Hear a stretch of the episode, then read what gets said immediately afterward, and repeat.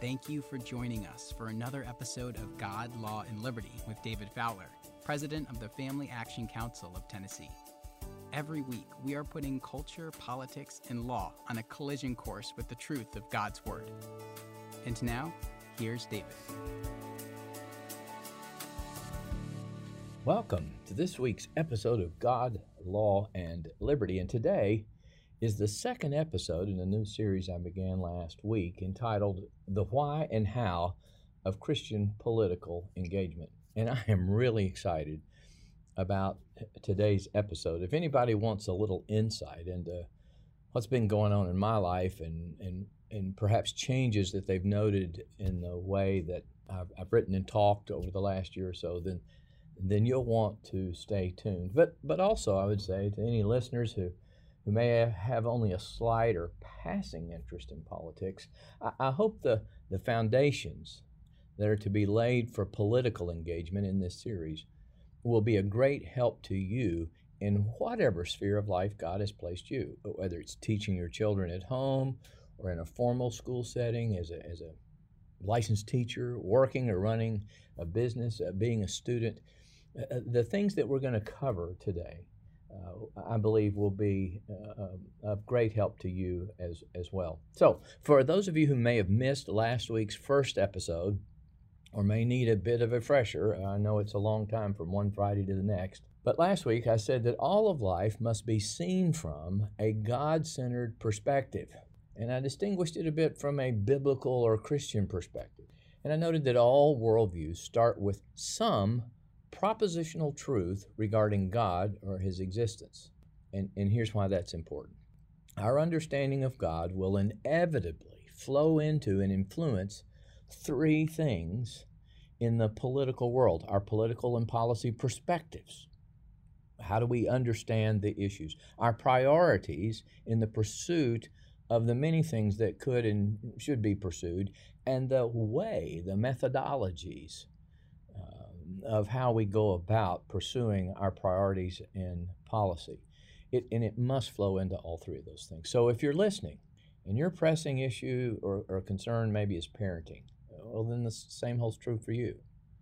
Uh, what you believe about God will determine your purpose in child rearing. Or if, it, if you're on the job and have problems there, the way you look at work, the people you're around at work, the work you do, then then that will flow into how you see what you're doing, which will flow into your priorities and your methodologies. I've I've often said that uh, I've I've been working my way down the corporate ladder for the last 27 years, and that's really true. Uh, from starting with a large law firm in Cincinnati to now working for a not-for-profit organization in in a sphere of law that uh, invites hate and anger and all those sorts of things, well, that's just going about things backwards, isn't it?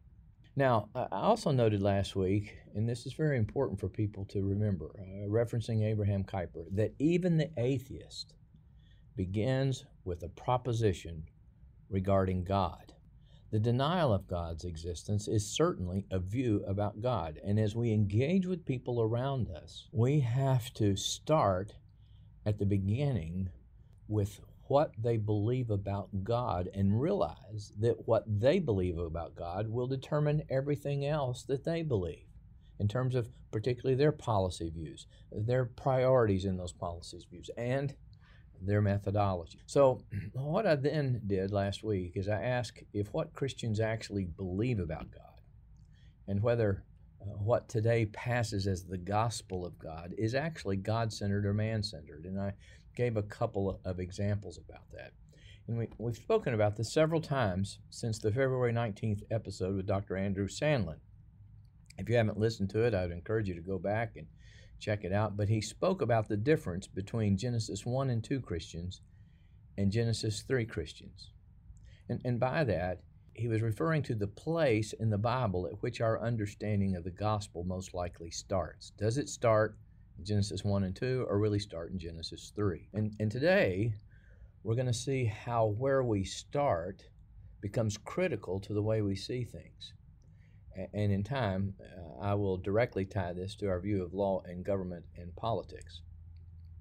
But, but before I do, let me interject a personal word here. if what I've just said seems a bit abstract, seems a bit obtuse or irrelevant, I mean, why would you start a series on the why and how of Christian political engagement with Genesis 1 1? And why would you lay down a brief sketch of what the Bible says about God prior to creation? Well, then hang in there. You are in the same place that I was most of my political life. As I've said several times over the last few weeks, the doctrine of creation is fundamental to Christianity and all that Christianity encompasses. And that's a big question today. What does Christianity encompass? What's included within it? A failure to get Genesis 1 right is what has produced a tendency, growing with every political and social controversy, to limit that which Christianity encompasses. It explains why, for example, pastors don't want to talk much about politics or government or law. But uh, I don't want to get too far ahead of myself. We'll, we'll come back to these points in a different episode.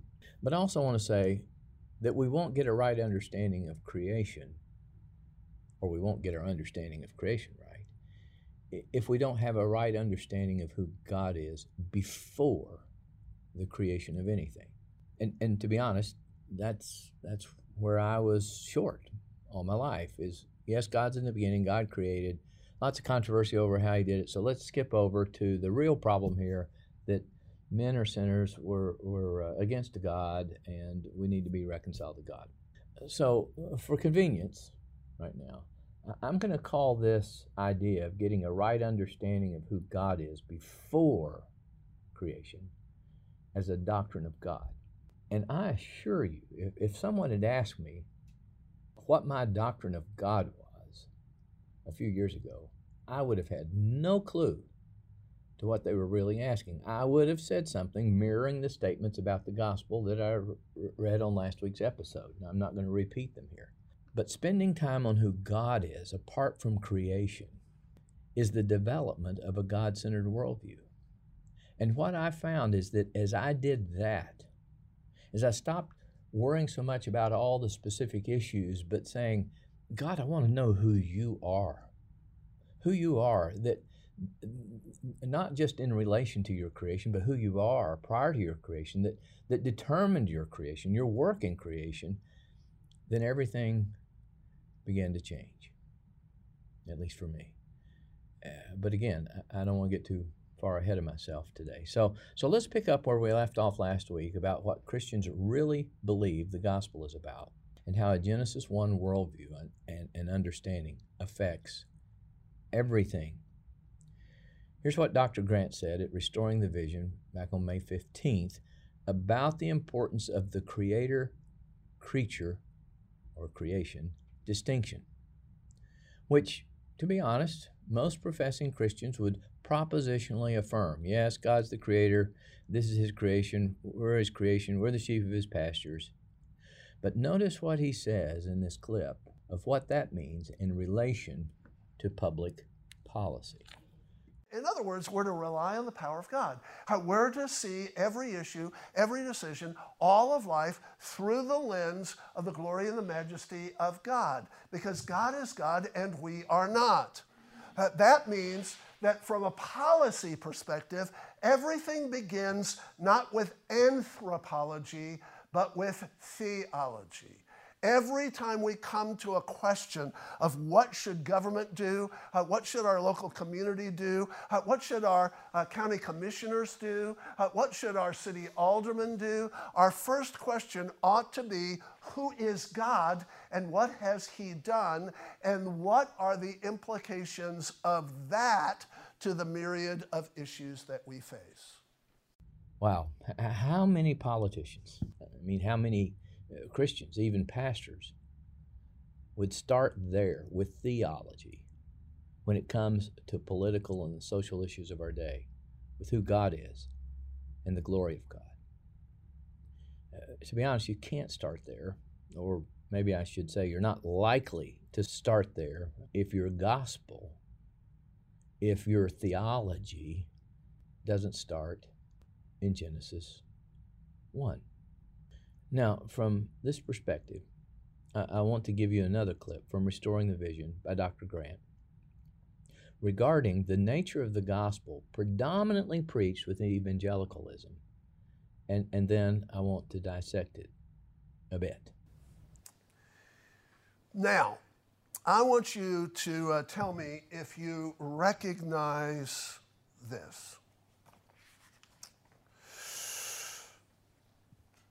The Old Testament was good for its time, but it's far inferior to the New Testament.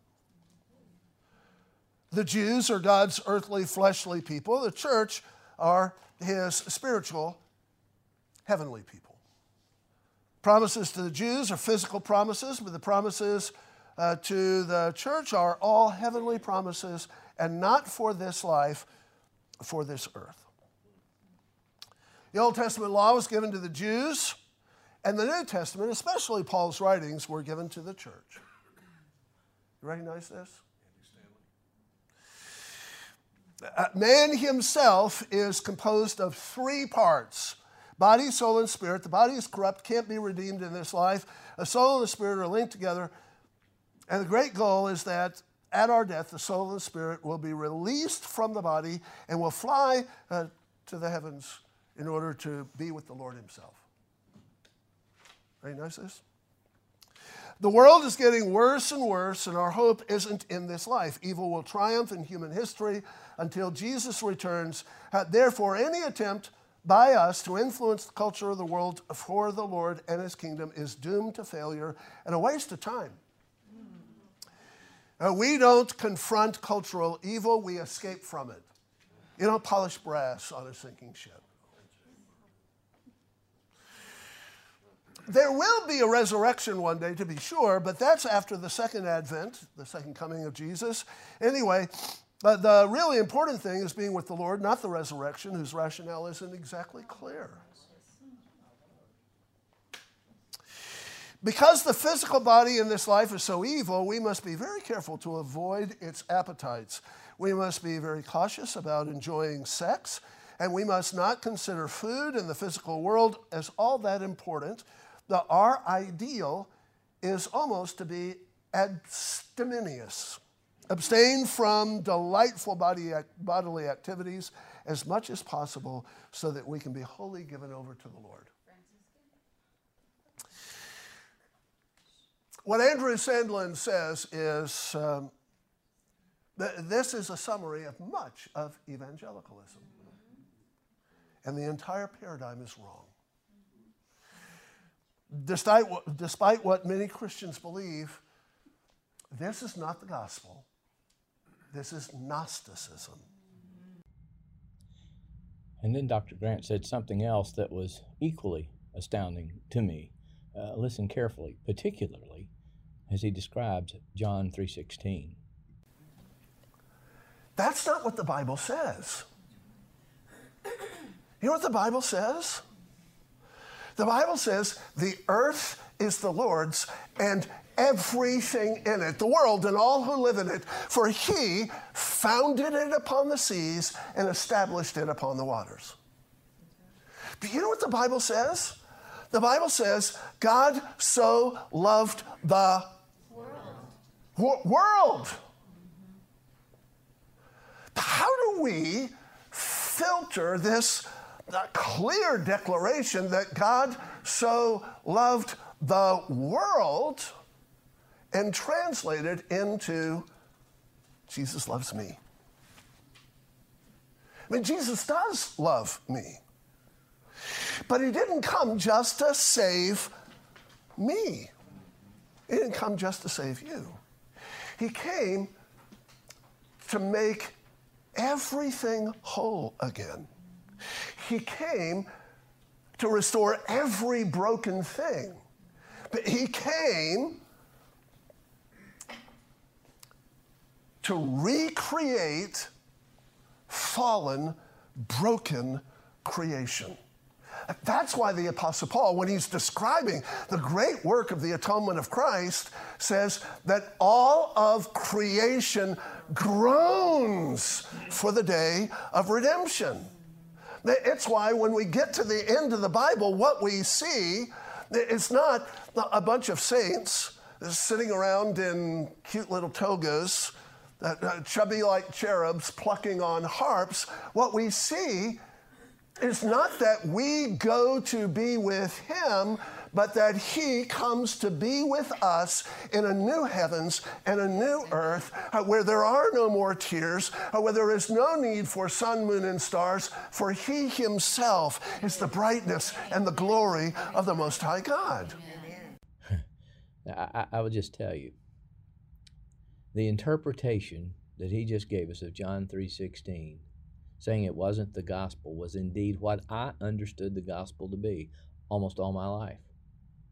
And, and I'll submit that I'm probably not the only one. Had I heard Dr. Grant say what he just said as recently as three years ago, I would have been stunned. I would say, oh, no, that can't be true. God died for the whole world, that, that all men would, would be able to be saved if they would just choose to believe. And, and, and maybe that's where you were. You, you were stunned to hear what he had to say. But really, what he's saying here is that your view of John 3:16 flows from where you start your theology or your doctrine or your worldview. When you start the story of the gospel from an anthropological viewpoint or perspective, what he talked about in the last clip, rather than a theological one, who is God perspective, then you, you're going to see the whole of Scripture differently. Starting with anthropology, me, you, the story of man, rather than God's story, will be our tendency when we don't put Genesis 3 in the context of Genesis 1 and 2. Now, now let me say that again because it's it's so important. The understanding of John 3:16 depends upon where we start our understanding of the gospel. And and the view that I grew up with, the understanding that I grew up regarding John 3:16 really flows from starting the gospel with an anthropological viewpoint or perspective rather than a theological, who is God perspective. We will tend to always start with anthropology. Me, the story of man, rather than the story of God and who God is. If we don't put Genesis 3 in the context of Genesis 1 and 2. Now, what happened for me is I began to realize that what Dr. Grant said has been said by many others before him. And I, I, want to just give you a little perspective on this verse so that perhaps you'll see how starting in Genesis 1 versus starting with Genesis 3 changes the way you look at the word world. Now, in the scripture, in the scripture, we see that the word world is used in multiple ways. And, and it's used that way in, in the book of John as well. But, but here are the three ways. There's kind of a neutral usage of the term uh, world when it refers to the inhabited world without reference to the quality of men or the uh, distinctions between men, between the seed and descendants of the first Adam and those of the second seed, uh, Jesus, as the second Adam and last man. Uh, just, just men, people.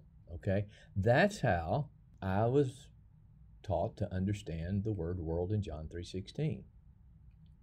But we we know there's also another understanding that's uh, what we might call the ethical spiritual distinction, where we walk after the fashions and the ways of the world and not after the spirit, not based upon uh, a heavenly understanding of reality. So there's a an ethical aspect to the word world.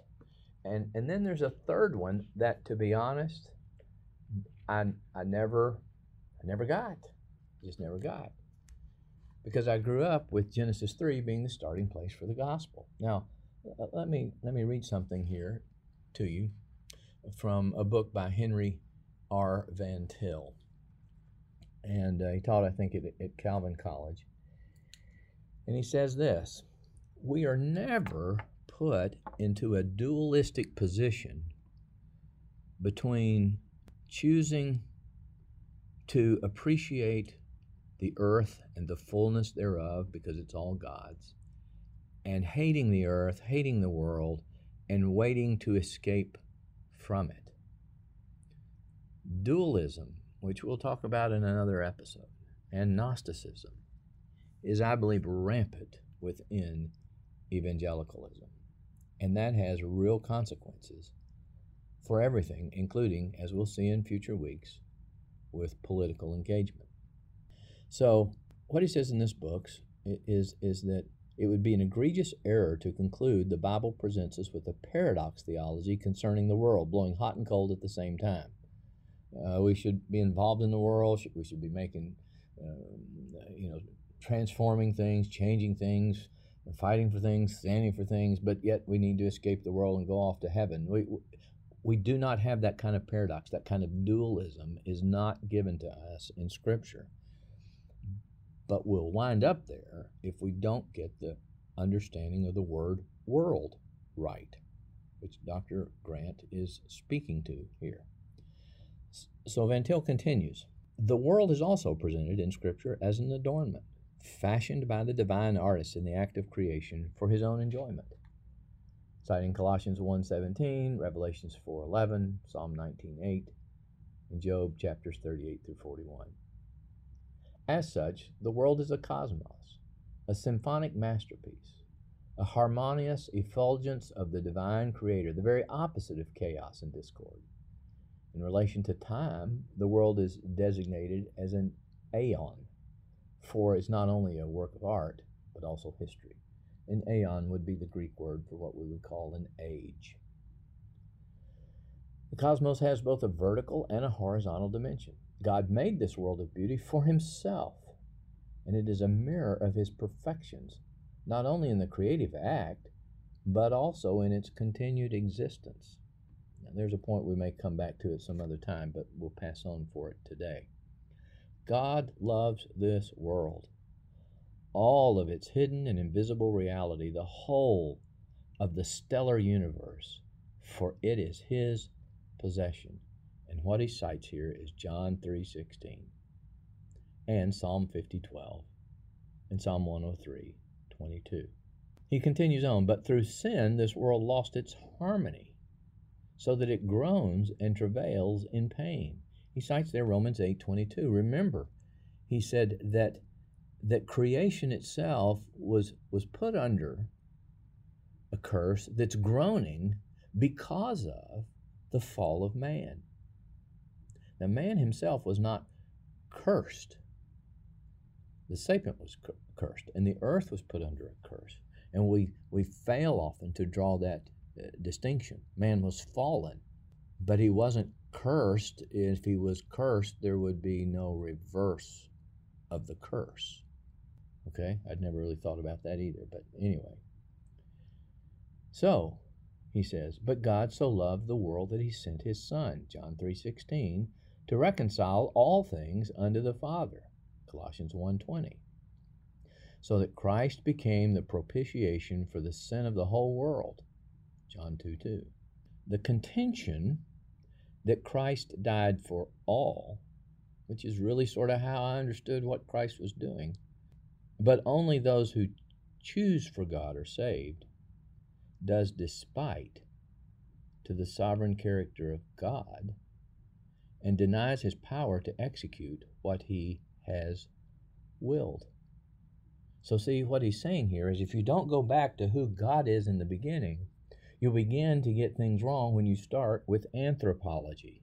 And so he says that if you take this view, you will logically end up in universalism, the teaching that all men are saved. So I'm not going to get into why that is so today. I'll leave that for perhaps you to ponder and think over how it comes to that place. But the reality is, my friends, we need to understand that Jesus is the cosmic creator through whom the world came to be, by whom it holds together, and he is therefore a cosmic redeemer. So Jesus did not, as Dr. Grant said, come strictly and solely to snatch a few firebrands from the pit of hell, but to restore to himself his creation, to restore that harmony that was lost, and to finish the task given to the first Adam that will be completed by Christ, the second Adam, and his descendants.